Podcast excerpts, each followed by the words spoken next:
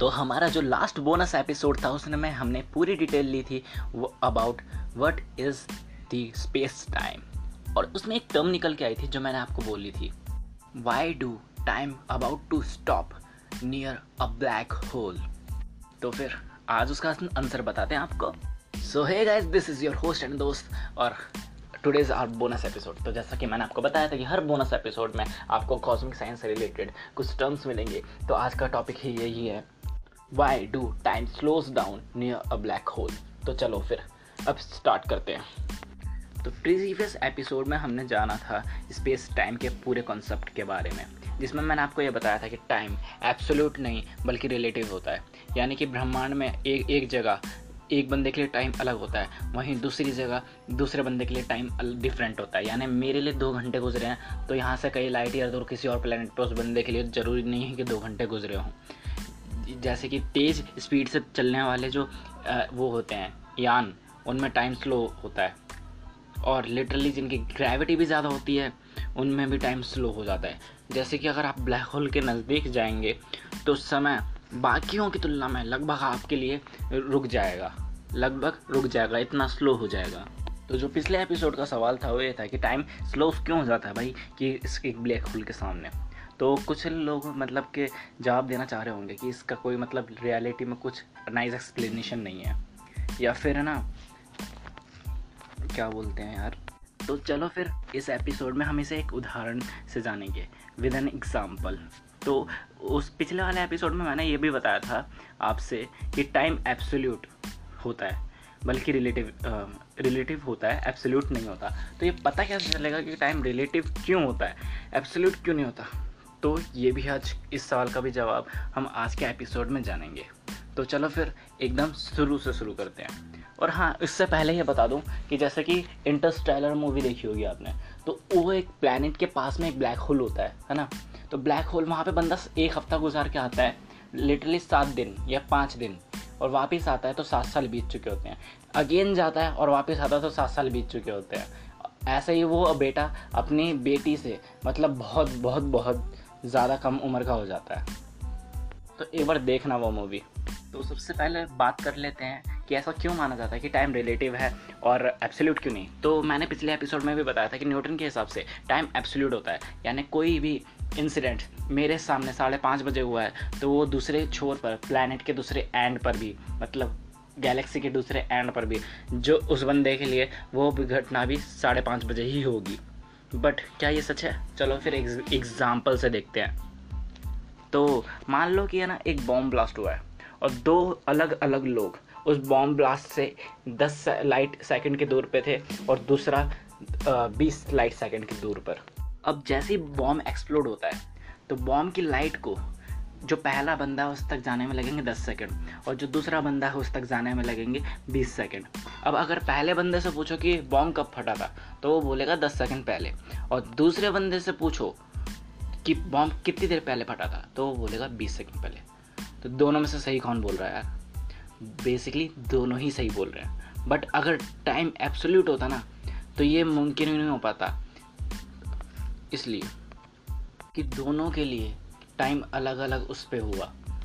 क्योंकि अगर time x absolute होता तो दोनों के लिए एक ही टाइम पर बॉम्ब फटना चाहिए था। तो इस हिसाब से होता है टाइम रिलेटिव और वो डिपेंड करता है फ्रेम ऑफ़ रेफरेंस पे। ये बेसिकली एक टर्म होती है, जिसका है ना इंट्रोडक्शन हमको दिया जाता है ट्वेल्थ क्लास में, या फिर इलेवेंथ क्लास में फिज़िक्स में।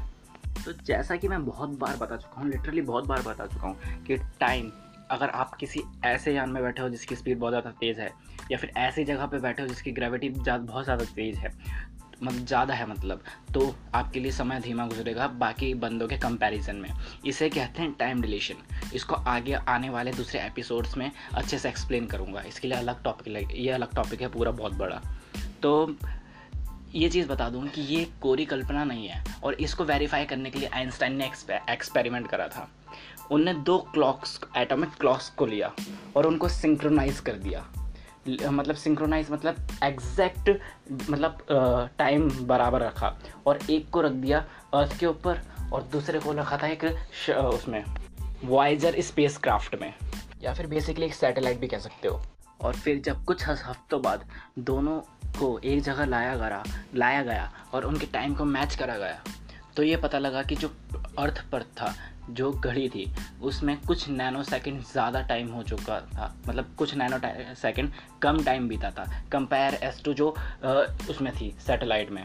ऐसा इसलिए हुआ क्योंकि यहाँ पे ग्रेविटी ग्रेविटेशनल फ़ील्ड जो अर्थ की थी वो लिटरली बहुत ज़्यादा थी। चलो ग्रेविटी के उससे हमने पहचान लिया। अब अगर स्पीड के हिसाब से देखा जाए ना तो ये जो स्पीड के हिसाब से लैंड कॉन्ट्रेक्शन और टाइम डिलेशन होता है, इसको हम वेरीफाई कर सके हैं through the large hadron collider experiment में। अब ये लैंड लार्ज हाइड्रोजन कोलाइडर क्या है? तो बेसिकली इसमें पार्टिकल्स को रखा जाता है और उनकी स्पीड लाइट के 99 98 परसेंट की स्पीड तक मैच कराई जाती है और उन दोनों को आपस में कोलाइड कराया जाता है। तो अब तक तो हम बहुत अच्छे से समझ चुके हैं कि टाइम एब्सोल्यूट नहीं रिलेटिव होता है। मतलब दो अलग अलग जगहों पे अलग अलग कंडीशंस के हिसाब से टाइम अलग अलग गुजरता है। तो चलो अब जानते हैं कि ब्लैक होल के पास में टाइम की स्पीड स्लो क्यों हो जाती है। तो इसे समझने के लिए पहले ग्रेविटी की थोड़ी समझ होनी चाहिए। तो पहले थोड़ा उसे समझते हैं। तो आइंस्टाइन ने हमें बताया था कि स्पेस और टाइम दोनों एक दूसरे से जुड़े होते हैं, जिसे हम फोर डायमेंशनल स्पेस टाइम कहते हैं। स्पेस टाइम में मौजूद मतलब हर चीज़ में उस स्पेस टाइम को अपने हिसाब से वॉप करती है। अगर कोई चीज़ ज़्यादा बड़ी है तो वो अपने हिसाब से उस चीज़ को ज़्यादा वॉप करेगी। और कोई चीज़ जो हल्की है, छोटी है, वो उसके हिसाब से उसको कम वॉप करेगी। तो इसे समझने के लिए ना, एक ब्लैंकेट का एग्जांपल ले लो। मान लो कि ब्लैंकेट है स्पेस टाइम है। अब उस पर एक बड़ी बॉल रखी है, जो है ना, उस ब्लैंकेट को ज़्यादा वॉप करेगी। और अब एक दूसरी बॉल रख दो, छोटी वाली। वो भी उस ब्लैंकेट को वॉप करेगी बट कंपेयर एज टू बड़े बड़े वाली बॉल वो उसको कम वॉप करेगी। अब क्योंकि बड़ी बॉल का जो वॉप है ऑन दी ब्लैंकेट वो ज़्यादा होगा। तो इफ़ेक्टिव जो फोर्स लगेगा, वो उस साइड में लगेगा। और जो हमारी छोटी बॉल होगी, वो उसकी तरफ़ जाने लगेगी। इसे इसे ही हम ग्रेविटी यानी गुरुत्वाकर्षण कहते हैं। इस उदाहरण मतलब इस एग्ज़ाम्पल से को, इस एग्ज़ाम्पल में बड़े बॉल को हम वो मान सकते हैं। क्या बोलते हैं? हमारा सन और जो छोटी बॉल है उसको हम आ, अर्थ मान सकते हैं। तो आप समझ गए होंगे कि अर्थ सन के चक्कर क्यों लगाती है। अब इसमें एक और सवाल आता है कि जब सन उसको इतना वॉप कर रहा है तो उसको टकरा क्यों नहीं जाता?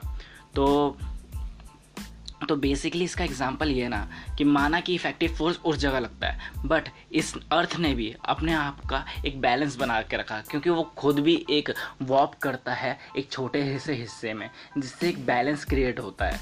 इसको है ना आप ग्रेविटी विजुअलाइजेशन वीडियो से समझ सकते हैं। मतलब यूट्यूब पे जाओ सर्च करो ग्रेविटी विजुअलाइजेशन मतलब वीडियो तो आपको है ना, उसमें जो सबसे अच्छा वो दिखेगा, एक ब्लैक मतलब ब्लू ब्लैंकेट पे एक विजुअलाइजेशन करके दिखाया जाएगा। उसमें एक आपदम मतलब आप एकदम अच्छे से समझ सकते हो उसको।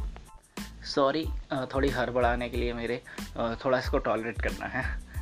तो इसका बेसिकली ये मतलब हुआ कि जिसका मास ज़्यादा है या डेंसिटी ज़्यादा है, वो उस चीज़ को हमारे स्पेस टाइम को ज़्यादा वॉप करेगी।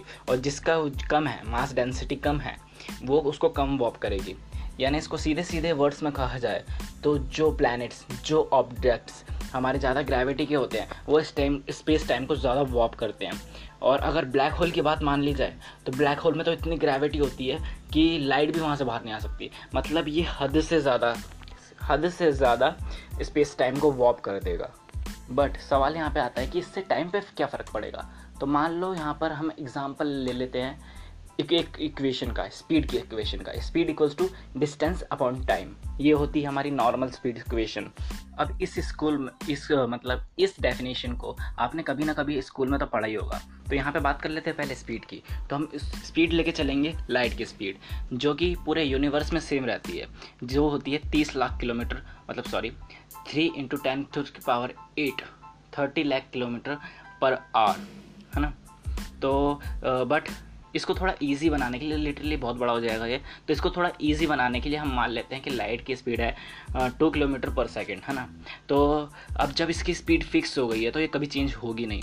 तो मान लेते हैं हम दो ऑब्जेक्ट ले लेते हैं उसको और इजी करने के लिए ए और बी तो नॉर्मल स्पेस टाइम में मतलब जो हमारा अभी का स्पेस टाइम है, उसमें उसकी जो ए और बी का जो डिस्टेंस है, वो है सिक्सटीन किलोमीटर पर सिक्सटीन किलोमीटर का। तो जैसा कि हमें स्पीड पहले से ही पता है, जो कि है दो किलोमीटर पर सेकेंड तो उस हिसाब से अगर हम टाइम निकालने जाएँ तो टाइम होगा हमारा एट सेकेंड का, इस हिसाब से। अगर अब हमें ब्लैक होल के स्पेस में मतलब मान लेते हैं कि ये दोनों पॉइंट ब्लैक होल के पास में मौजूद थे आइड साइड अब ब्लैक होल की वजह से इन दोनों की जो डिस्टेंस है, वो ज़्यादा बढ़ जाएगा क्योंकि स्पेस टाइम नीचे चले गया ना, इसलिए। तो अब मान लो कि जो डिस्टेंस था, वो बढ़ के ट्वेंटी किलोमीटर पर ट्वेंटी किलोमीटर का हो गया। अब तो स्पीड हमेशा सेम ही रहेगी। स्पीड तो हमेशा सेम थी। इसलिए जो हमारी जो टाइम होगा, वो आठ सेकंड से बढ़ के अब टेन सेकंड हो जाएगा अकॉर्डिंग टू दिस फॉर्मूला तो जैसा कि आप समझ सकते हैं कि पहले ए से बी जाने में एट सेकेंड लग रहे थे। अब उसी जगह को ए से बी में जाने में पूरे टेन सेकेंड लग रहे हैं, यानी टाइम स्लो हो गया। यह मतलब ये एक बहुत सिंपल सा वो था एग्ज़ाम्पल अगर असली टाइम डिलेशन या फिर लैंड कॉन्ट्रैक्ट की इक्वेशन को देखा जाए ना तो वो बहुत बहुत लिटरली बहुत ज़्यादा क्रीपी होती है। जैसे मान लो कि है ना L equals to L naught under root one minus v square upon c square होता है। समझ में नहीं आएगा, मुझे पता है। और जो दूसरी होती है टाइम ये लेंथ कॉन्ट्रैक्शन की इक्वेशन थी और दूसरी जो टाइम डिलेशन की इक्वेशन होती है, वो होती है T equals to T naught upon under root one minus v square upon c square चलो यार, इसको छोड़ो। जितनी मैंने बात करी है ना, बस उस पर फोकस रखना। बट कुछ जो महान लोग हैं, वो मानते हैं कि ना आइंस्टाइन का ये फॉर्मूला मतलब कि स्पेस टाइम का पूरा कॉन्सेप्ट ही गलत है। अगर आप भी ये मान ले, मानते हो तो बेटा यू आर एब्सोल्युटली रॉन्ग क्योंकि अगर आइंस्टाइन के इस मॉडल को देखा जाए तो उसने इस मॉडल से ही प्रिडिक्ट करा था कि जो इस हमारे जो खगोलीय पिंड होते हैं, यानी इंग्लिश में बोले तो सेलेस्टियल ऑब्जेक्ट्स होते हैं, वो स्पेस टाइम को वॉप करते हैं। मतलब कि जब लाइट भी उधर से निकलेगी ना तो वॉप होने की वजह से लाइट बैंड हो जाएगी, उसका रास्ता चेंज हो जाएगा। और आज इस फिनोमिनन को हम ग्रेविटेशनल लेंसिंग लेंसिंग के नाम से जाने, जानते हैं। मतलब आइंस्टाइन का जो कॉन्सेप्ट था, वो हंड्रेड परसेंट ट्रू था। तो होप करता हूँ कि जितनी भी चीज़ थी, कि कि हाउ मतलब कि टाइम उसके पास में स्लो क्यों हो जाता है, वो मैंने आपको मतलब एकदम छोटे से छोटे वे में समझाने की कोशिश करी है। तो आने वाले एपिसोड में टाइम डिलेशन और लेंथ कॉन्ट्रेक्शन भी समझ ही लेंगे, जैसे कि मैंने आपको बताया। तो ये थी आज तक की सारी रिसर्च जो ये बताती है कि टाइम स्लो क्यों होता है। तो चलो, एक चीज़ मैं अपने तरफ़ से भी बोल देता हूँ। तो डिस्कवरी में मैंने देखा था कि एक बंदा बहुत बहुत बहुत माइनर सेकंड के लिए एक ब्लैक होल बनाता है मतलब ब्लैक होल बनाने के कॉपी करता है। और वो ज़्यादा कुछ बड़ा नहीं है बस वो इमेज आर्टिस्ट है। मतलब अपनी इमेज ले ले मतलब जो जिस ले, लेज़र लाइट से वो इमेज बनाता है वो वहाँ से वो उसी से ब्लैक होल बनाने की वो कोशिश करता है। तो वहाँ पे मैंने एक चीज़ देखी थी कि जब भी वो वो है ना किसी उस पर फ्रेम पर बहुत ज़्यादा हाई इंटेंसिटी की लाइट डालता था ना तो मतलब लेज़र डालता था। तो है ना, वो रैप होने वॉप होने लगती थी वो जगह, जैसा भी ये बताया। तो और है ना उबड़ खाबड़ रास्ता जिगजैग पैटर्न बनता है। तो मान लो कि अभी स्पेस टाइम है ना, एकदम सीधा है। तो सीधा जाने में ज़्यादा टाइम लगेगा या अब जिगजैक हो गया ग्रेविटी की वजह से। ब्लैक होल के पास बहुत ज़्यादा ग्रेविटी होती है तो जिगजैक पैटर्न बनेगा ही। या तो जिगजैक होगा तो उसको ऊपर, नीचे ऊपर नीचे ऊपर, नीचे होके जाना पड़ेगा, उसमें ज़्यादा टाइम लगेगा। लिटरली दूसरे वाले कॉन्सेप्ट में। तो ये मेरा कॉन्सेप्ट था। तो I hope you like it तो मेनली हमारा चैनल है मूवीज़ के ऊपर, और सेकेंडरी हम बना लेते हैं bonus episode about the cosmic science तो होप करता हूँ यू लाइक इट तो कनेक्ट रहो स्टेट यून विद अस यहाँ तक सुन लिया तो फॉलो भी कर लो और शेयर करना मत भूलना, क्योंकि जितने ज़्यादा होंगे, लोग होंगे, उतना ज़्यादा मज़ा आएगा। तो बाय फॉलो कर लो।